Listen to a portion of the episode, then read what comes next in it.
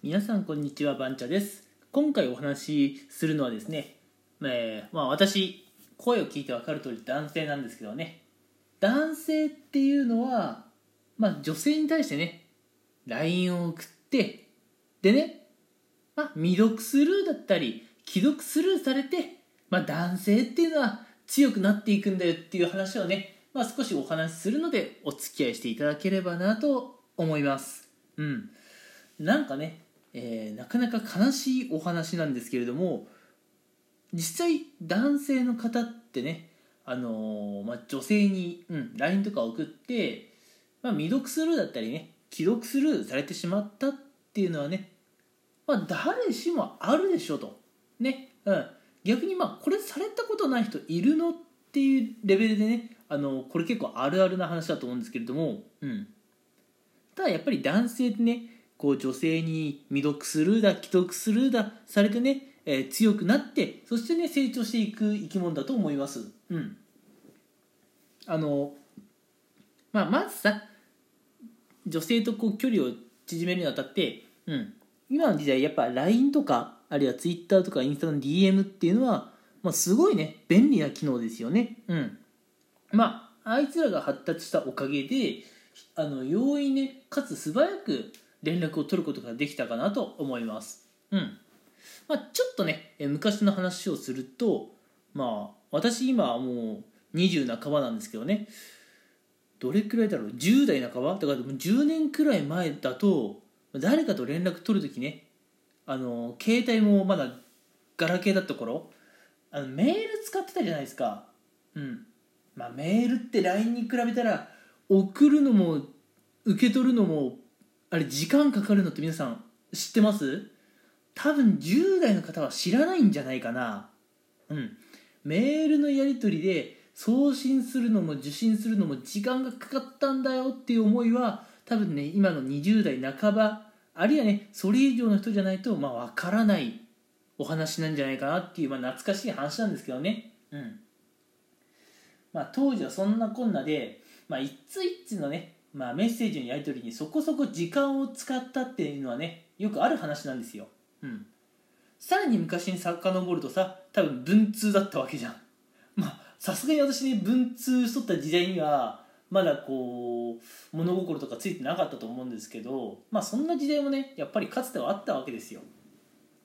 まあ、それが最近じゃあ LINE とか Twitter インスタの DM なんかでね容易に連絡が取れるようにはなったんですけれどうん。まあ容易に連絡が取れるようになったからって言ってさ必ずしも返信が来るわけじゃないじゃないですかあれって。うん。で多分だん多分あのメッセージを送った人、まあ、要するに男性側の、まあ、人間性とかね性格とか考え方に問題があるのか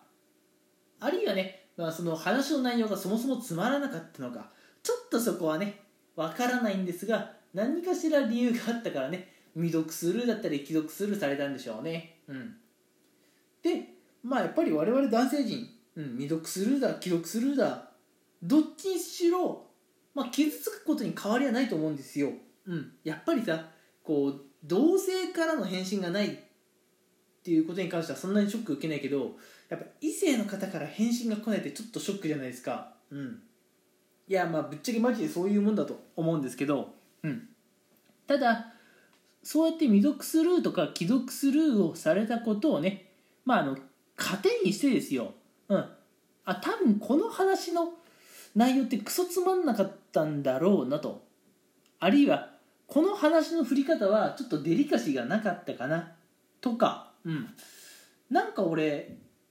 この話以前になんか俺悪いことしたっけ？みたいなね。まあいろいろ考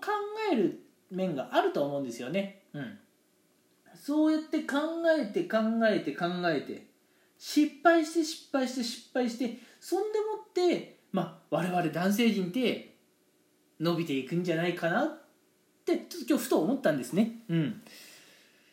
まああのやっぱじゃあうん、どれくらい失敗すれば、まあ、のあの成長できるかって言われるとこれはもう全然わかんないですけどね。うん。私なんてもうあすごい恥ずかしい話。LINE で未読スルーされた既読スルーされたなんてねもうザラザラのザラにある話ですからね。私は。うん。まあそういう言い方するとじゃあ今はなんかもうその辺ちゃんと攻略できてんのかって思われるかもしれないですけどいやそういうわけじゃないんですよね。今だって、えーまあ、未読スルーだ既読スルーだされることあるしあまりにショックすぎてね、あのー、LINE を開きたくねえとか思っちゃうこともあったりします。うん。ただやっぱり我々まあ男性陣、うん、まあ男性陣に限った話じゃないのかもしれないですけどこういう経験値ってなんだかんだ必要だとは思いませんか？うん。というような感じでねあのー、まあ私たち男性ってまあ異性女性の方に LINE とか DM を送って、まあ、スルーされて、うん、そうなんかそこから反省したり学んだりして、まあ、伸びていくいくもんだと思うんで、うん、最初のうちはねガンガンガンガンあのメッセージをね、まあ、積極的に、えー、送ってみてもいいんじゃないかなって思うんですよ。うん、っていうか本当に消極的すぎて何もアクションをね起こさない男性陣とまあちょっとうぜえなとは思うけど、まあ、何かしらアクションを起こしてね、うん、アプローチするような男性だと、まあ、後者の方、うん、なんだかんだ言ってアプローチしてくる男性の方が、うん、やっぱり相手の方とね距離も縮めやすいですし相手に自分という人間をね、えー、知ってもらいやすいっていうメリットがあるのであのー、もうん。まあ、結論ね玉砕覚悟で突っ込んでいけというそういうお話でした。うん。多分皆さんも絶対経験あると思うんですよ。未読するとか既読するとか。今日だけで何回このワード言ったかな。うん、まあ、何回も言っちゃってると思うんですけど。まあね。別に悪いことだけじゃないですよ。うん。かなりねあのぐさっとくるものあるあるけどね。うん。スルーされると。